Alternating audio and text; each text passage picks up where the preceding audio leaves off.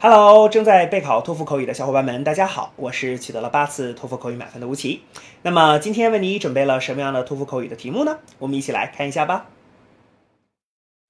People enjoy reading many different types of books, such as mystery, biography, romance, etc. Of all the different types of books that there are, what type do you most enjoy? Explain why. Begin speaking after the beep.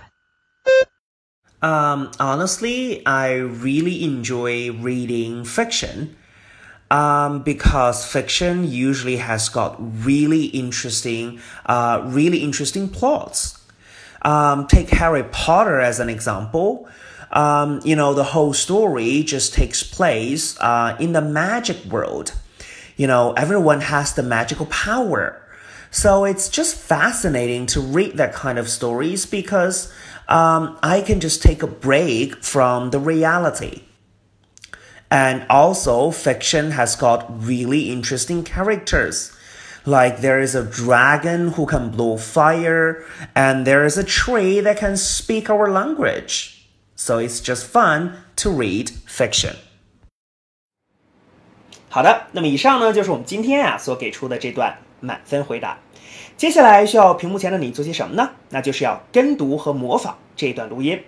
放一句录音，跟读模仿一句，再放一句录音，再来跟读模仿一句啊！所有的整段录音呢，反复模仿五至七遍。这样的话呢，相信屏幕前的你就可以掌握其中的单词、短语和句型。那么持之以恒的话呢，我相信在你的托福口语考试当中，你就会把这些单词、短语和句型自如的、流利的应用出来。那么，我觉得你离托福口语的高分就不再遥远了。